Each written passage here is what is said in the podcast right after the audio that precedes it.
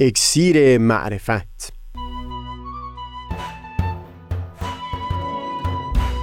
مروری بر مزامین کتاب ایقان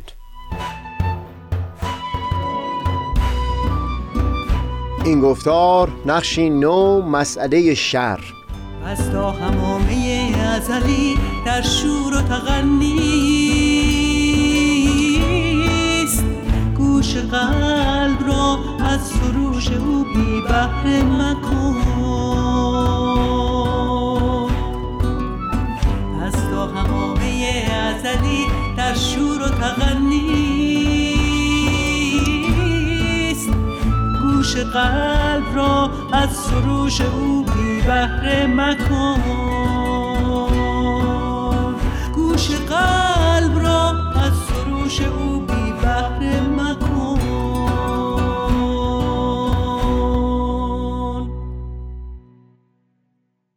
دوستان سهیل کمالی هستم. در گفتار پیشین عقاید اسماعیلیان در خصوص فلسفه آفرینش رو به اختصار گفتگویی کردیم و بعد بر همون اساس از تحقیقات یکی از ادبا بهره بردیم تا محتوای مقدمه شاهنامه فردوسی رو وارسی بکنیم. فردوسی در اون ابیات آغازین و در مقدمه نسبتا مفصل شاهنامه در واقع فلسفه آفرینش رو از دیدگاه اسماعیلیه بیان می‌کنه.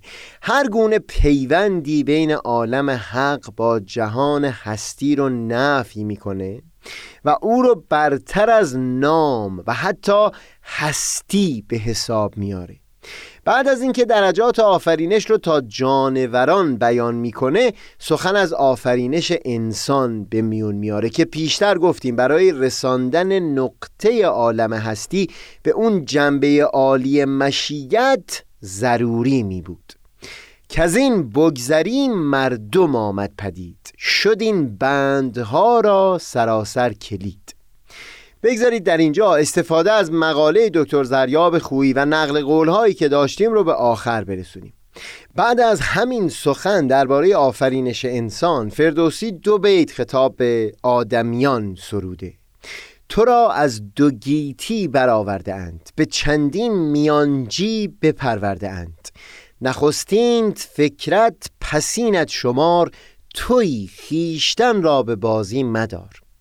در ظاهر بیت دوم معناش این هست که انسان از جهت شمار آخرین موجود عالم هست اما از جهت فکر اولین. منتها با توجه به ابیات خود همین مقدمه شاهنامه و توصیفی که فردوسی از جانوران به دست میده سراینده شاهنامه برای سایر موجودات قائل به فکر نیست که انسان رو بخواد نخستین و برترین در فکر به حساب بیاره.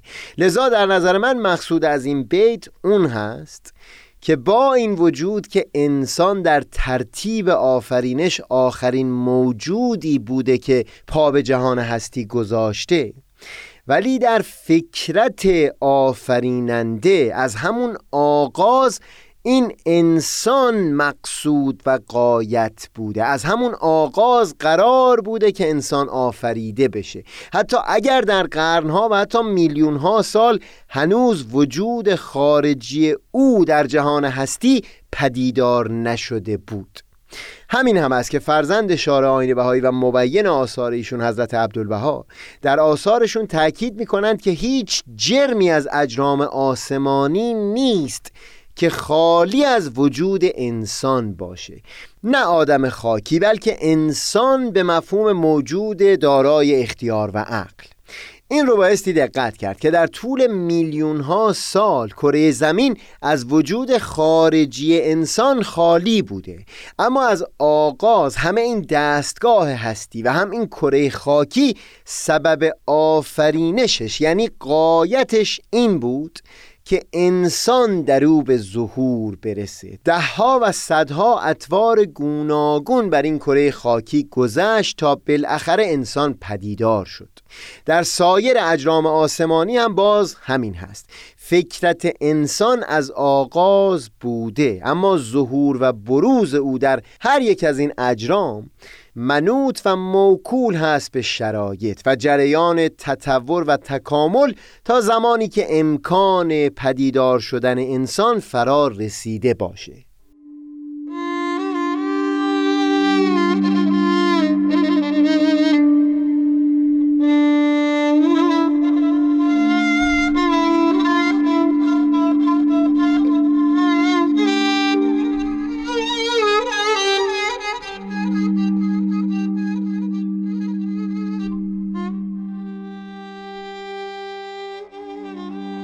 یک نکته بسیار ژرف و هم باریک و دقیقی هست که من میل داشتم اون رو در انتهای این چند گفتار بر زبون بیارم. اما به خاطر یک بیت از ابیات شاهنامه فردوسی که اینجا نقل کردیم بگذارید همینجا در اون باره گفتگوی بکنم. گفتیم که فردوسی اونجایی که می‌خواست درباره آفرینش انسان بعد از جانوران سخن بگه بیان می‌کنه این بگذریم مردم آمد پدید. شد این بندها را سراسر کلید. اینکه وجود انسان بندها رو سراسر کلید شده باشه نکته بسیار زیبا و هم دشواری هست سخن از این هست که بدون وجود انسان سایر گوشه های جهان هستی بدون معنا و پوچ به نظر می رسید زجری که به نظر می‌رسه بسیاری حیوانات در خود طبیعت تحمل می کنن. اگر وجود انسان نبود بدون معنا می بود. وجود انسان هست که این بندها رو سراسر کلید شده. صحبت ما در این چندین گفتار اصولا درباره اون نقش چهارم دین در معنا بخشیدن به زندگی همه تیف ها و گروه ها بوده. بگذارید به مناسبت همین بیت شاهنامه فردوسی در اینجای صحبت پیرامون معنایی بحث بکنیم که درباره وجود جانوران و سایر موجودات هستی هم در متون کتب مقدسه بیان شده. مشکلی که در پیش روی خدا باوران قرار گرفته مسئله شر هست منظمترین و محکمترین تبیین این مسئله این هست که خداوندی که مورد اعتقاد پیروان ادیان هست. هم دانای مطلق هست هم قادر مطلق و هم خیر و نیکی مطلق.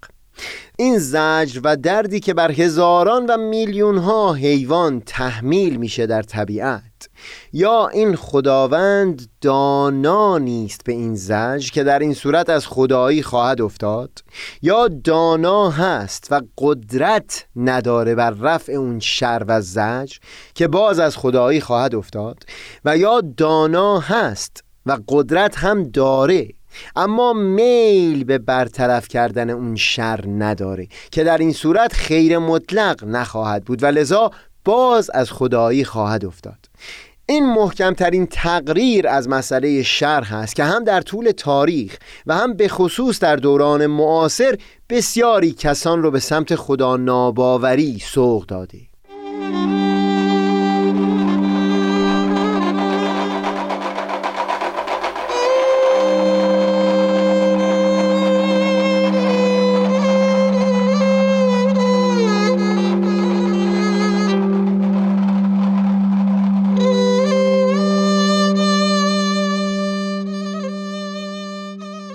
پاسخهایی که از سوی دین باوران به مسئله شر داده شده اصطلاحا با عنوان تیادسی شناخته میشه.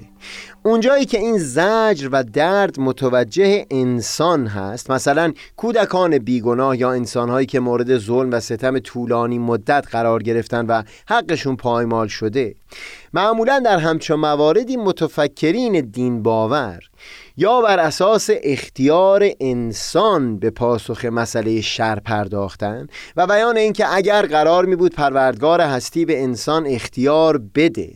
اما هر کجا که جامعه انسانی یا طبقه و فردی در جامعه انسانی قدمی کژ برمی داشت همون پروردگار دخالت می کرد و مسیر رو تصحیح می کرد. در اون صورت به حقیقت اختیار انسان دیگه معنایی پیدا نمی کرد. و یا سخن از اون به میون اومده که برای پدید آمدن و معنادار شدن فضیلتهای اخلاقی این گونه نارسایی ها و شر و رنج ضروری هست. تفصیل همه گوشه های این بحث و از جمله گفتگوهایی که برخی اندیشمندان بهایی مثل ویلیام هاچر بر اساس متون بهایی بیان کردند رو ما موکول می‌کنیم به یک برنامه دیگه ای که کلا مربوط باشه به اندیشه های فلسفی در آثار بهایی. اینجا فقط یک گوشه رو بیان می‌کنم و اون اینکه در اون جاهایی که مسئله شر متوجه رنج و درد حیوانات در طبیعت هست. دیگه نمیشه سخن از اختیار یا ساختن فضیلتهای اخلاقی به میون آورد. این رو فردوسی هم در همون مقدمه شاهنامه درباره جانوران بیان می‌کنه. نداند بد و نیک فرجام کار نخواهد از او بندگی کردگار. هرگاه چنین هست به دست آوردن معنایی برای این رنج و دردی که حیوانات در طبیعت طاقت می کنند دشوار خواهد بود.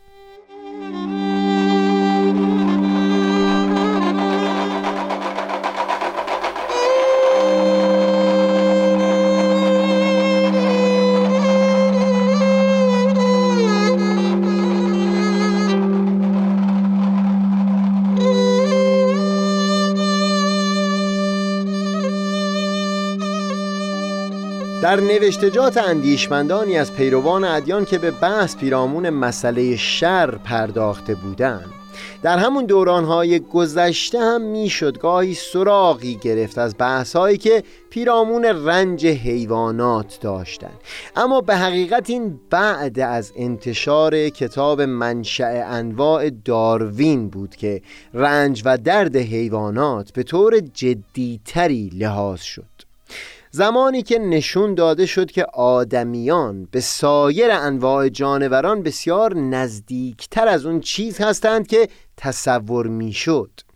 این هم به ناچار پذیرفته شد که تجربه جانوران از درد مشابهت زیادی داره با همون تجربه‌ای که ما انسانها از درد داریم. حتی در تحقیقات روانشناسی درباره نوزاد میمون ها این هم نشون داده شد که اگر از آغوش مادر و نزدیکی به او دور بمونن اثرات زیانبار اون تا همیشه با اونها باقی خواهد موند و حتی در مواردی منجر به مرگ اونها خواهد شد. اینجا بود که خود داروین در نوشتجات خودش نتونست این رو حزم بکنه که این انواع موجودات زنده در طبیعت. که بنای وجود اونها بر شکار شدن برخی حیوانات به دست برخی دیگه گذاشته شده با دخالت مستقیم یک آفریدگار پدید اومده باشه. در خصوص اولین سلول یا سلول های حیات میپذیرفت که آفریدگار اون زندگی رو پدید آورده باشه. اما دیگه بعد از اون رو و پدید اومدن صدها و میلیونها گونه حیات رو منوط و مربوط می‌کرد به یک جریان مستقل و بدون دخالت اون آفریدگار که همون جریان تکامل با خانش داروینی باشه.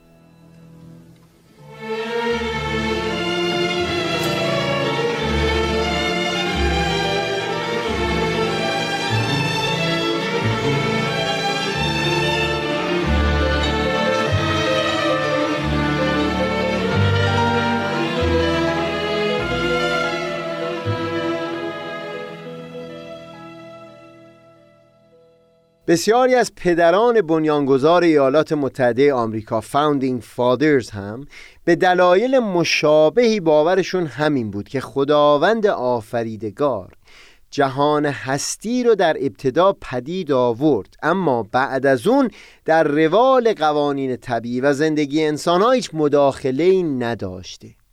این نهله فکری است که به اون دیism گفته میشه دییزم داروین نمونه هایی از رنج هایی که در طبیعت شاهد اون بود رو بیان می کرد و امروز همه ما به لطف تکنولوژی و فیلم هایی که از گوشه های مختلف طبیعت گرفته شده می‌تونیم حتی فرسنگ ها دور از حیات وحش همچون مواردی رو به چشم سر ببینیم. نوزاد آهو یا گورخر که تنها دقایقی بعد از زاده شدن تومه یوز پلنگ میشه و بایستی همونطور که هنوز کاملا زنده هست کم کم تومه اون جانور دیگه بشه. یا موردی که یکی از اساتید ذکر می‌کرد از حشره هایی که تخمهاشون رو در چشم آهو قرار میدن تا بعد از اینکه سر از تخم بیرون آورد بتونه از چشمهای آهو تغذیه بکنه تا زمانی که قوت و رشد کافی برای خارج شدن رو داشته باشه. مشخصه که اون آهو چه شدتی از درد رو میبایستی طاقت بکنه در طول این کور شدن تدریجی. در واقع سوالی که به خصوص درباره رنج حیوانات متوجه دین باوران شده این بود که آیا پروردگار عالم نمی‌تونست جهانی خلق بکنه که همه انواع موجودات در اون گیاهخوار و علفخوار باشن جوری که این گونه زجری از طریق شکار بر حیوانات گوناگون تحمیل نشه.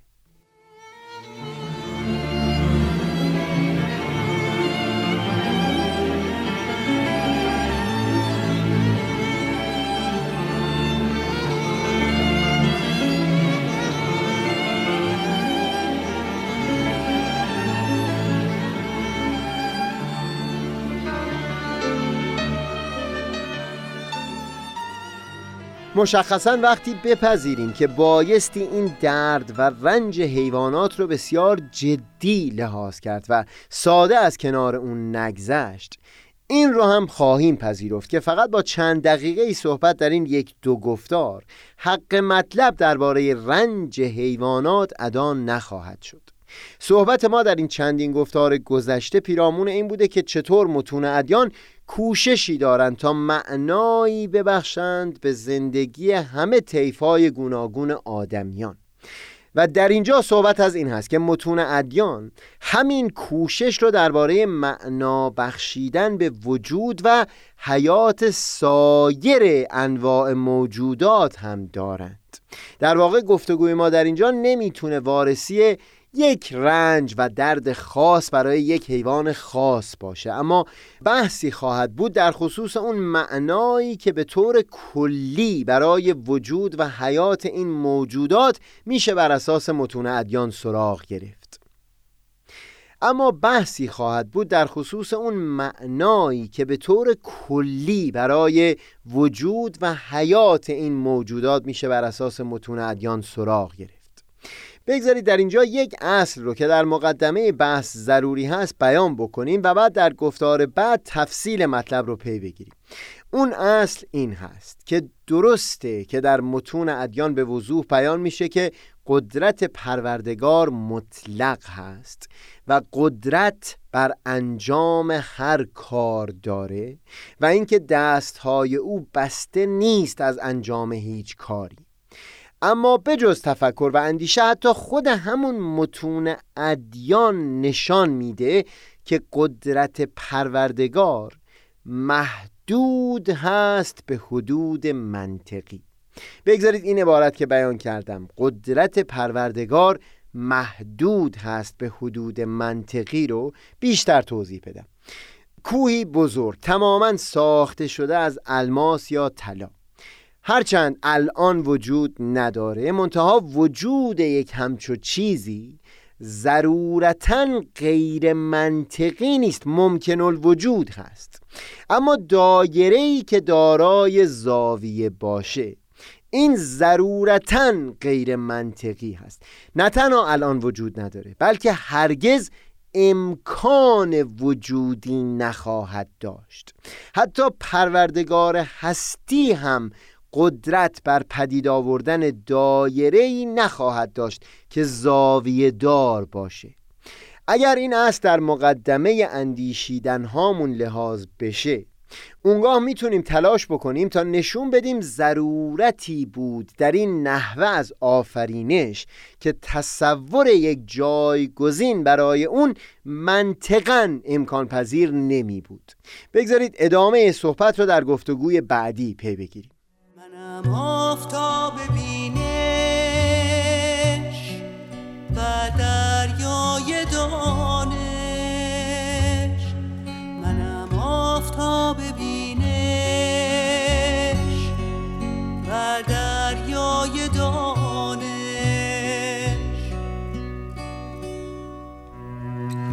پشمردگان را